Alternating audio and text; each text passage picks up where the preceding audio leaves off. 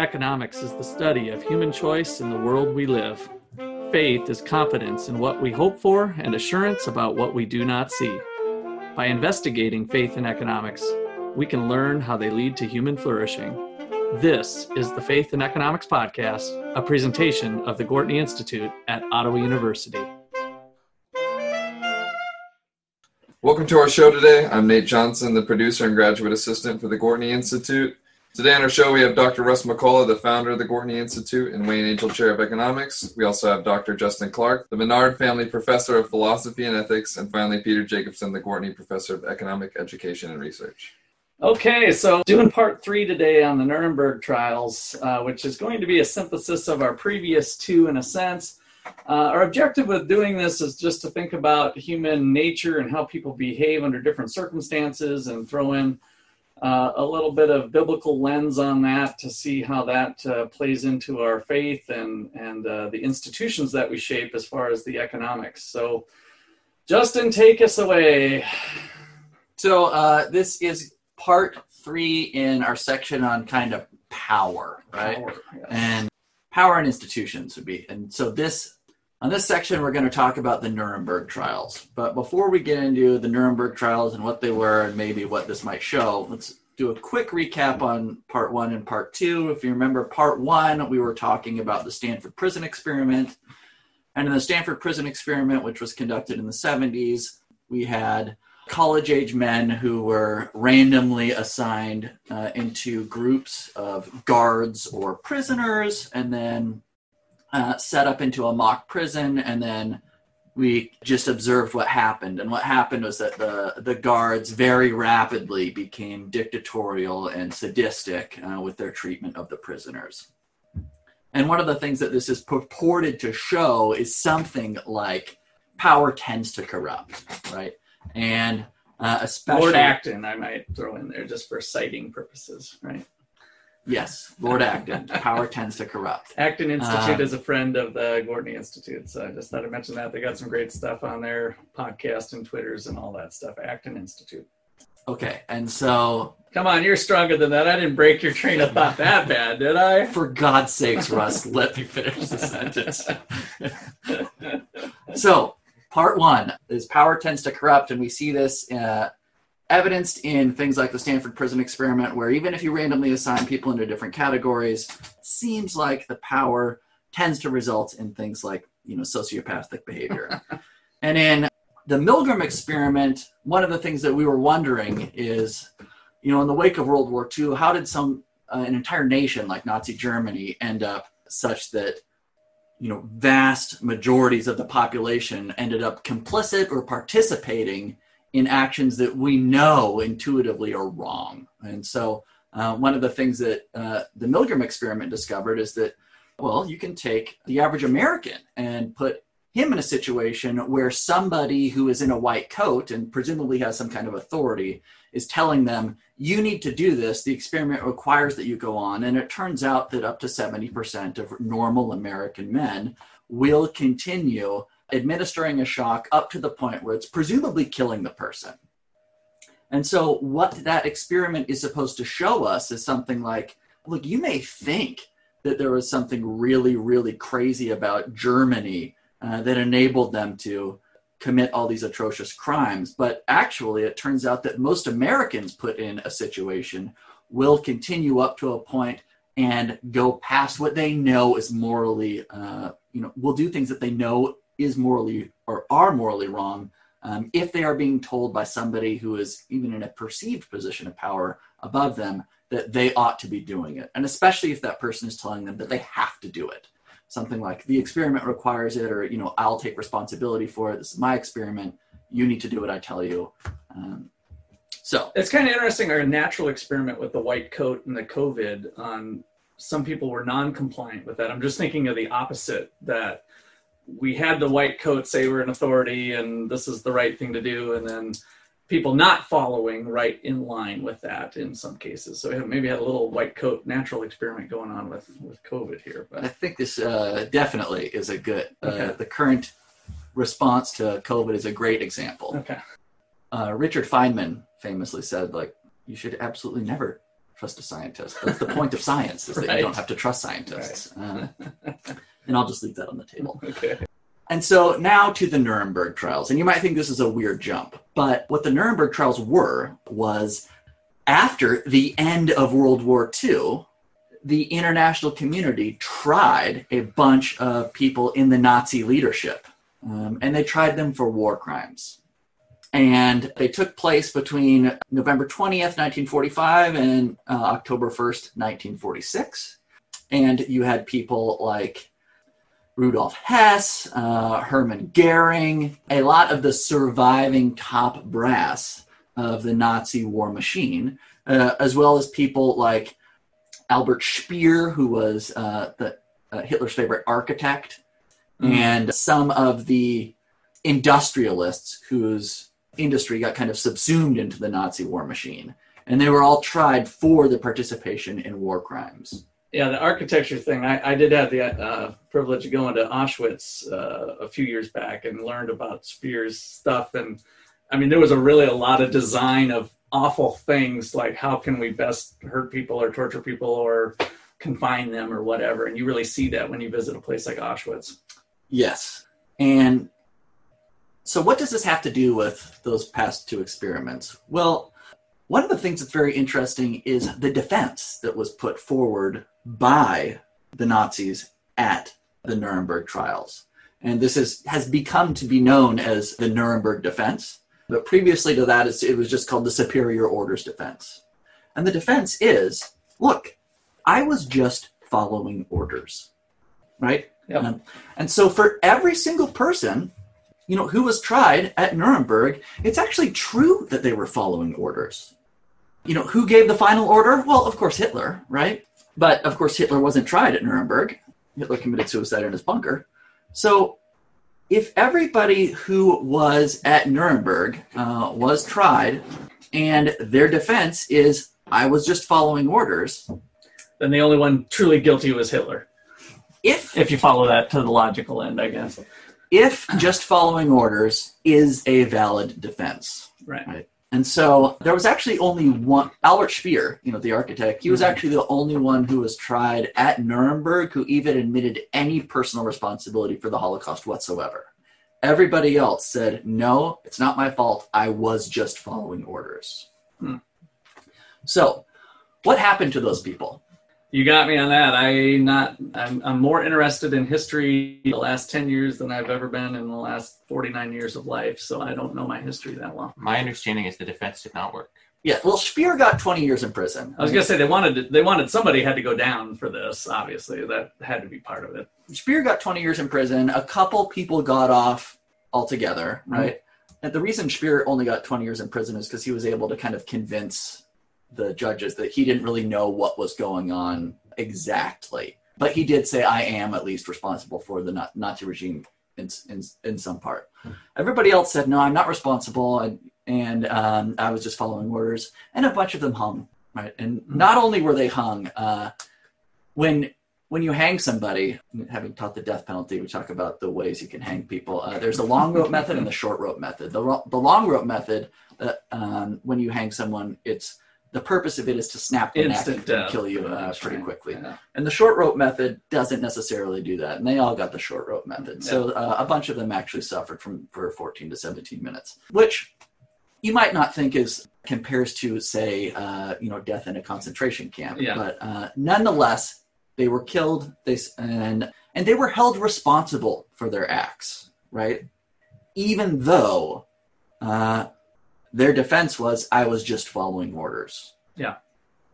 So one of the things that I think this really brings to light is this idea about rights being inalienable. And if rights are inalienable, then so are responsibilities, because rights entail responsibilities. So there's this tradition in uh, natural, you know, you know, natural right, the natural rights tradition, which just says that you know humans by are bestowed by nature or by God or you know it's spelled out di- any different number of ways in any different number of natural rights versions, but that says look humans have natural rights, and since rights entail uh, responsibilities. If you have a natural right, you have that responsibility. And if rights are inalienable and they Mm. can't be taken away from you, Yeah. then your responsibility is inalienable too. And despite some, you know, a superior saying, "Don't worry, I'll take your responsibility," you you don't have to worry about being responsible for this. The experiment requires you to go on. The Yeah. Führer requires you to do this. Um, Yeah. You sacrifice your resp- or your attempt to get rid of your responsibility and uh, you know your rights. You might sacrifice. You know, you might do what they say, but really, um, you are going to find your responsibility nailed back to yourself ever harder. Um, and so that's one of the things that I think the Nuremberg trials brings to light. It's it's not that you will always be held responsible, but that it is it's very plausible that despite your best attempts to discharge your own responsibility and kind of alienate it from yourself and make yourself just a cog in a machine, Yeah. you can still be held responsible for that decision.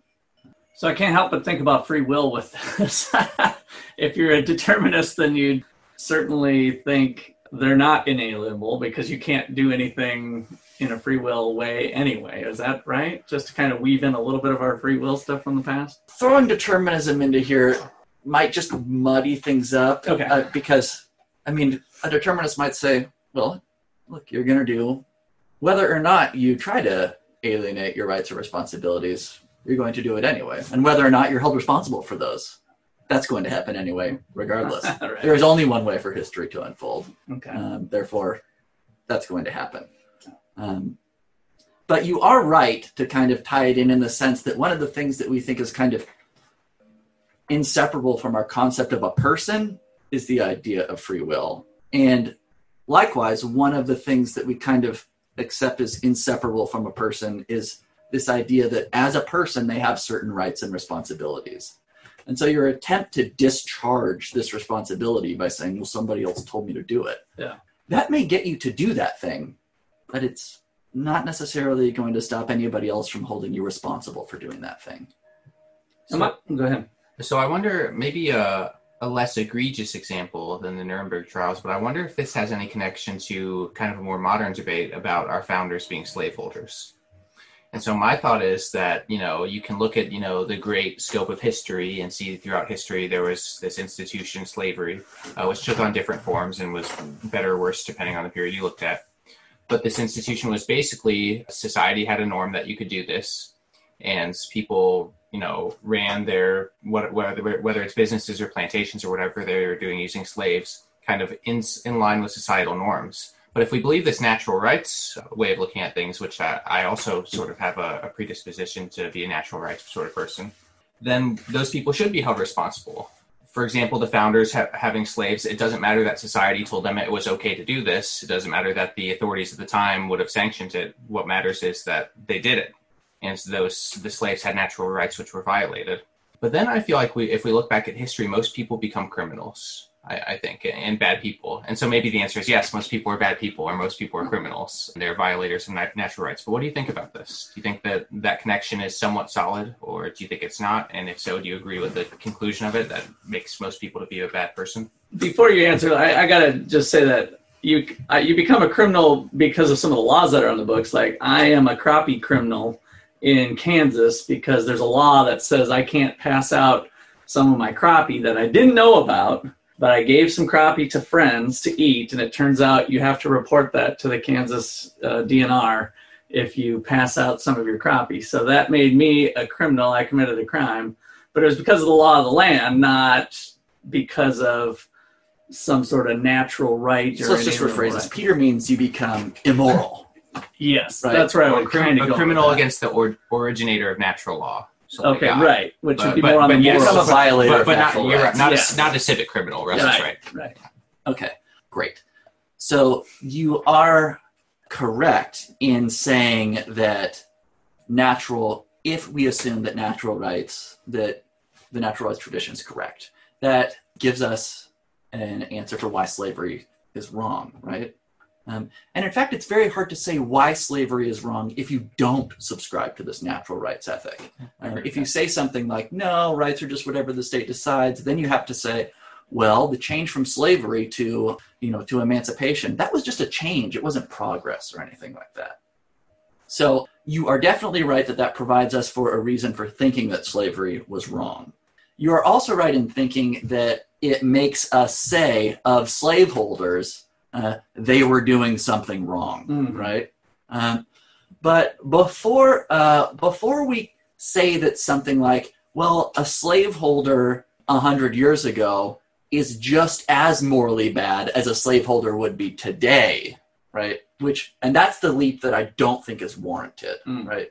Um, if we want to cast, uh, you know, blame on somebody, we might say, surely what they did was wrong. But if we place it in its historical context, it still is wrong, but it's not as wrong as it would be Today. if somebody did it today because the uh, kind of epistemic situation they were in wasn't such that they would be able to correct their mistake with the ease that we would we would be today. So is hmm. the is the difference between following orders and following the norms of the day is that epistemic in nature? Is that the idea? Help oh, What- what is the difference? epistemic, you guys. You guys are talking over my head here. Epistemic just means like related to knowledge, whether or not you okay. How, how you could find out that kind of thing. Okay. Um, So if we put like Jefferson on trial today for holding slaves or something like that, he would probably say something like, "Well, everybody was doing it," which is not to me a very different argument from, "Well, every other no- officer was, you know, you know, for just following orders." Not that you know this is a, a difference in degree, right? Um, but still, what what what do you say to that? let's push that even further, I would say, because um, would it have been difficult for Jefferson to get rid of his slaves? Probably, right? In fact, there's a, a book by Thomas Sowell where he explains that actually a lot of plantations are set up as kind of corporations, and it was actually impossible for these people to discharge their slaves or whatever. But uh, let's leave that to the side and let's say, would it be difficult for Jefferson to dispose of his slaves? Or not dispose of, emancipate. Um, that's a better word. Better, better Yeah.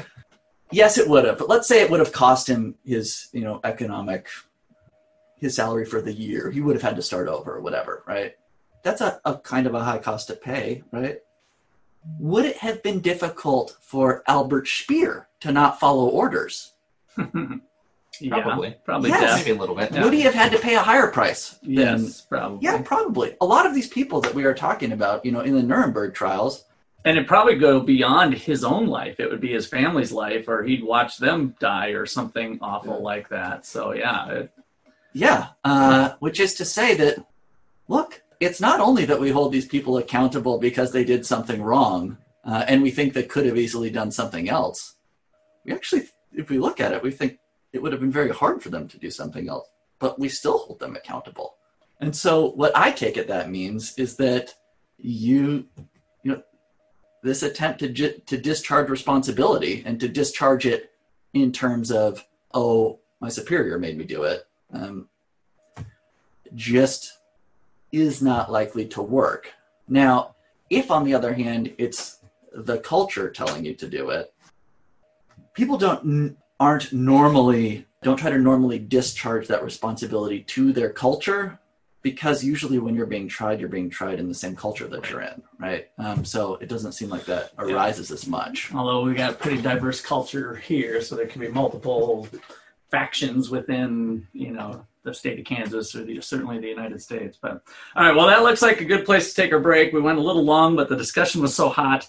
When we come back, I want to talk about kind of the punishment and responsibility versus the morality because I'm hearing like, okay, it's worse if we're breaking a law and it's immoral versus it's just immoral and you're still within the law or something. So I feel like we can clear up some of that. And then I also want to bring in the natural rights with God and kind of the a little bit more of the history because I kind of feel like we threw that out there without kind of tying that back to where that may have come from and whether believers and non-believers can believe in a natural rights type of theory or not. So we'll be back in just a bit. By 2030, the Gortney Institute will be known for its alumni, supporters, and participants who incorporate economic understanding with their faith in their careers, vocations, communities, and lives. The Institute will be a nationally recognized source for knowledge and contributions to students' experience, society's understanding of private and public solutions to poverty, and the overlap of markets, governance, and faith. Young audiences will look to the Institute for challenging and engaging education on faith and economics. The Gortney Institute at Ottawa University is the best place in the Midwest for students interested in freedom and justice and its impact on human flourishing. Here at Ottawa, we have student programming where we have uh, a discussion coming up with Bryan Caplan uh, from George Mason University on open borders and immigration. Uh, we've done uh, some reading groups uh, where we sit down for a day and talk about religious freedom in America. Uh, we've got another book club coming up on Bitcoin. So lots of fun activities to think about faith and economics here at Ottawa. And if you have someone uh, that you know that's looking for a college like that, contact Peter or Justin or Russ today.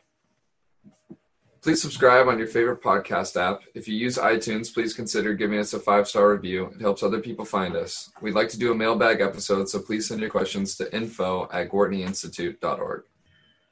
Okay, so let's continue on then. I wanted to bring up this natural rights. Anybody wants to take a stab, or Peter, you want to do a stab at what your impression is of natural rights and God or the Bible? Well, the resident philosopher will pro- probably do, give me a takedown for this, but I'll, I'll do my best here. the way that I think of so one confusion I want to clear up is that natural rights is not like nature tells us things are true like in its essence like by watching nature we can find laws that like if we watch tigers we're going to determine what morality is natural means that there are laws that are made present to us or that are, that are presented to us by you know how es- essentially con- conclusions follow from actions. And so something like natural rights would be if you are violent towards people it's just a, a rule of the world that you're going to not have any friends and you're going to have a hard time getting along. That's that's something that like natural law would tell you is the the more violent you are to someone uh, the the less likely you are to prosper. Justin what do you think about that? Is that totally off base or is it getting in the right way?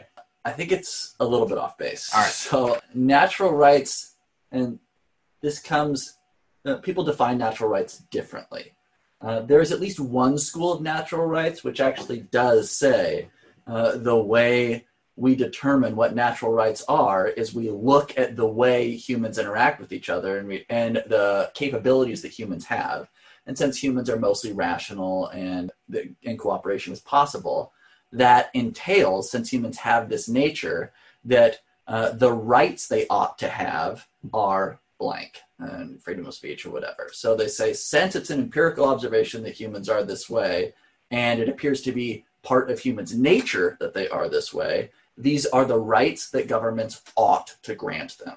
Does that make sense? yeah and i think that was what i was trying to get at maybe clumsily Okay. that, that particular Well, and let me, I just pulled it up because I thought since we're not too far off from Constitution Day, so we hold these truths to be self evident that all men are created equal, that they are endowed by their Creator with certain in- unalienable rights, that among these are life, liberty, and the pursuit of happiness. Yeah. So what I just said is that there's one tradition which takes it to be let's we look at humans and observe what is in human nature, and therefore humans' human nature determines what political rights they ought to have. There is another tradition which says uh, these rights are imbued in us by our Creator, Mhm. right? And in this sense, it's kind of a priori in the sense that it's not that we look at humans and say, well, since humans are this way, uh, we ought to treat them with this uh, with this set of rights. Um, it's just something that says uh, it's it's a view, moreover, that says since humans are created in this manner, um, and the way we know that they are created in this manner is because of you know divine revelation or whatever. Yeah. Um, since they're created in this manner, that entails that they uh, they have these rights. Now, these aren't necessarily incompatible, though, right? Correct, And, and yeah. this is like the Aquinas, you know, God made us in a certain way, and because He made us that way, we can also just by looking at nature, and you know, the Bible says the heavens are telling the glory of God. By looking at how humans interact, we can see what God's plan was, even if we don't have access to like the Bible in front of us. The divine version of human revelation entails that the empirical version of human revelation will also work. I see. Right? Uh, because if the divine uh, version of human rights is true and uh, humans are created in this way, then if we look at humans, surely we're going to find out that, you know, hey, they look that way too. I can't help but think that uh, sin also is part of what's imbued on us or whatever from the story of the Bible. That you've got these unalienable rights, but you've also got sin that you got to deal with at the same time and the responsibilities that come with your inalienable rights. And that's where kind of the morality, I guess, comes in, in grappling with that sin as you live your life. Yeah, responsibility wouldn't make any sense if something like wrong action or sin wasn't possible. All right, so following orders, one other thing I wanted to bring up was we often hear from a biblical standpoint that when Christians go to war, the old doesn't the thou shalt not kill apply. So how does that work into this following orders? Like I was just following orders. Thoughts on that one?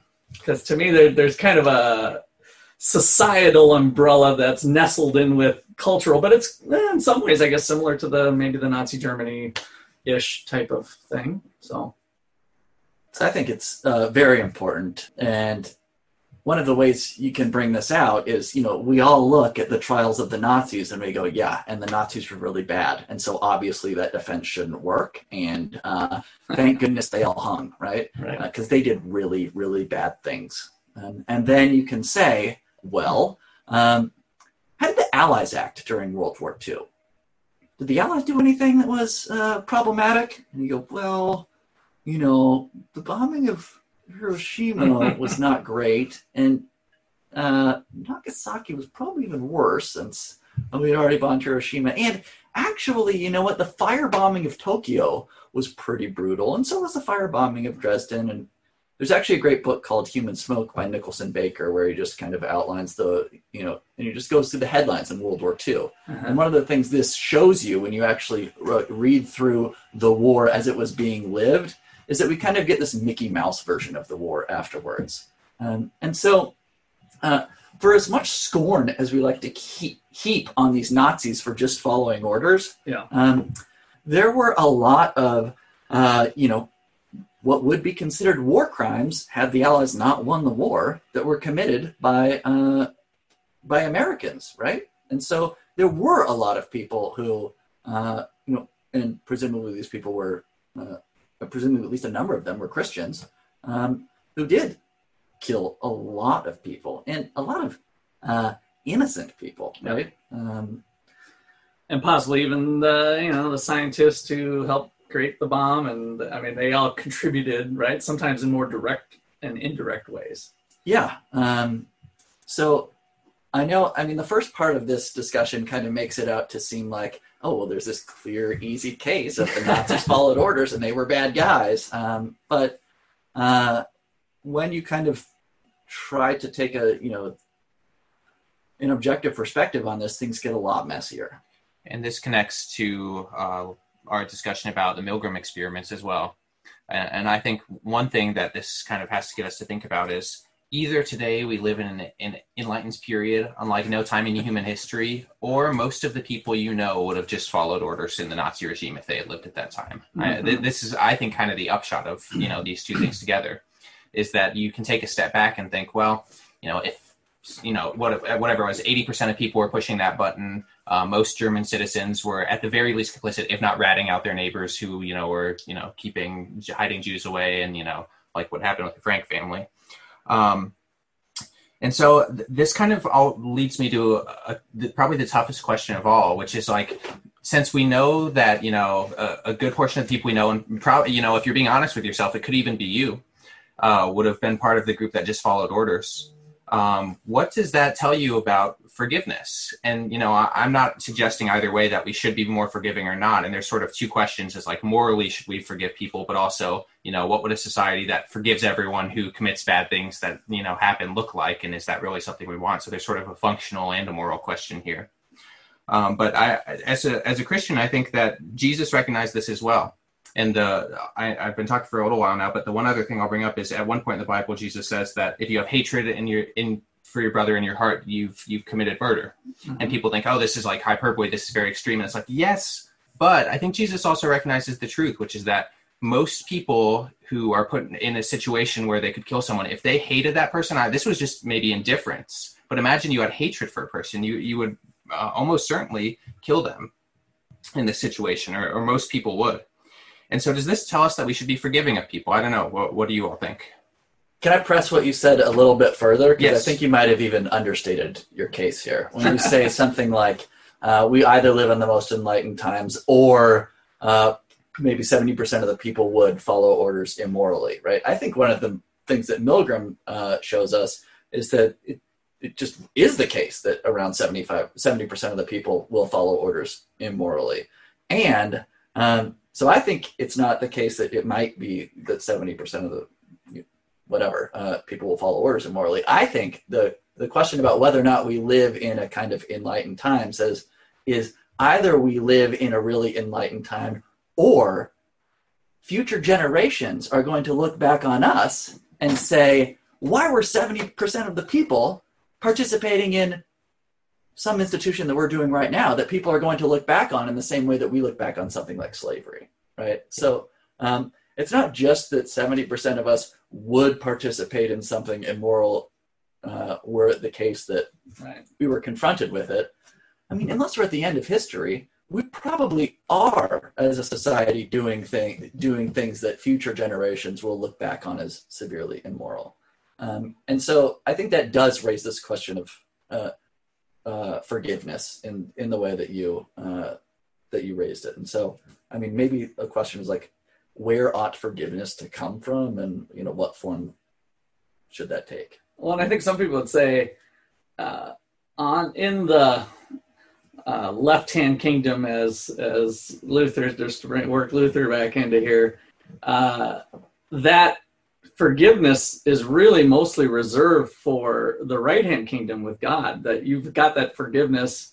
You did an awful thing. Um, Jesus forgives you if you recognize uh, Him as Lord and Savior, and you're going to get to go spend eternity in heaven. But today you're hung with the short rope because of the consequences for violating other people's rights in the land that you live in on earth.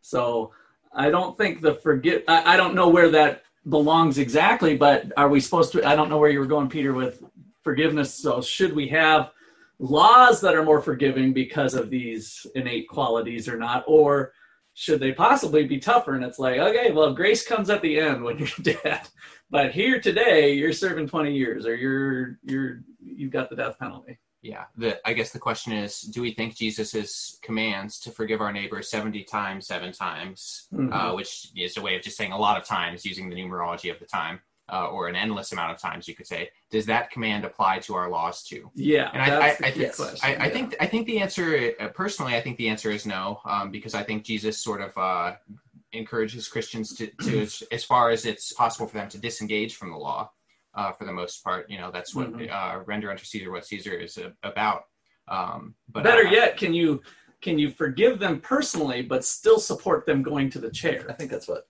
Yes, Yeah. right. I mean, th- there's. It's not like you're advocating that they get forgiveness with the penalty, but you personally forgive them, and it's like, good luck though. I support the law of the land here. maybe not You're- a chair. well, okay, injection for that, that's kind of on the table right now in Terre Haute, Indiana. Yeah. So yeah. No, I I I, th- I think I agree with that. It, it's it's a weird thing to think that most of human history, people were committing these atrocious things uh, that you deserve to be in prison for, or even you know receive the death penalty for, slavery and you know um, murdering other populations of people when you conquered, and all these things. This seems to apply to most people throughout history, and so it seems like most of humanity deserves this punishment. I think that's probably true, but it's kind of a hard pill to swallow. Yeah, and maybe, I mean, does it even make sense to talk about someone in the past deserving punishment that we can't uh, Deliver. Yeah, uh, we're gonna like dig him up, dust him off, and hang him. I mean, we, we could we could have the thought experiment though Yeah. of what if they what if they walked around today in the streets? What if Thomas Jefferson walked around? Well, Do we only just say, insofar "Eh, that it helps us change our current laws, maybe, right? I mean, using that knowledge of what should have happened to so and so in the past, um, maybe if we change our institutions today, so and so wouldn't have done such a bad thing, right? To kind of help reshape our ourselves going forward. yeah, I think it could have that functional ability. Yeah.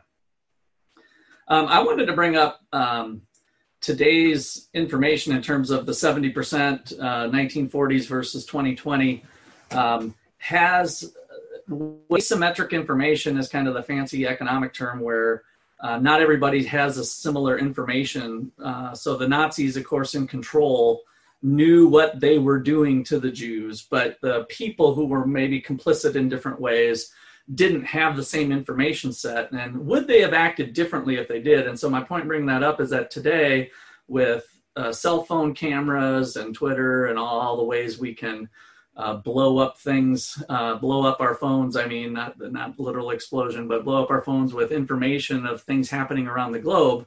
Um, would that have changed uh, the ability to have what happened in Nazi Germany? Has communication innovation uh, helped in that regard to maybe lower potentially 70% following to maybe something less, X percent?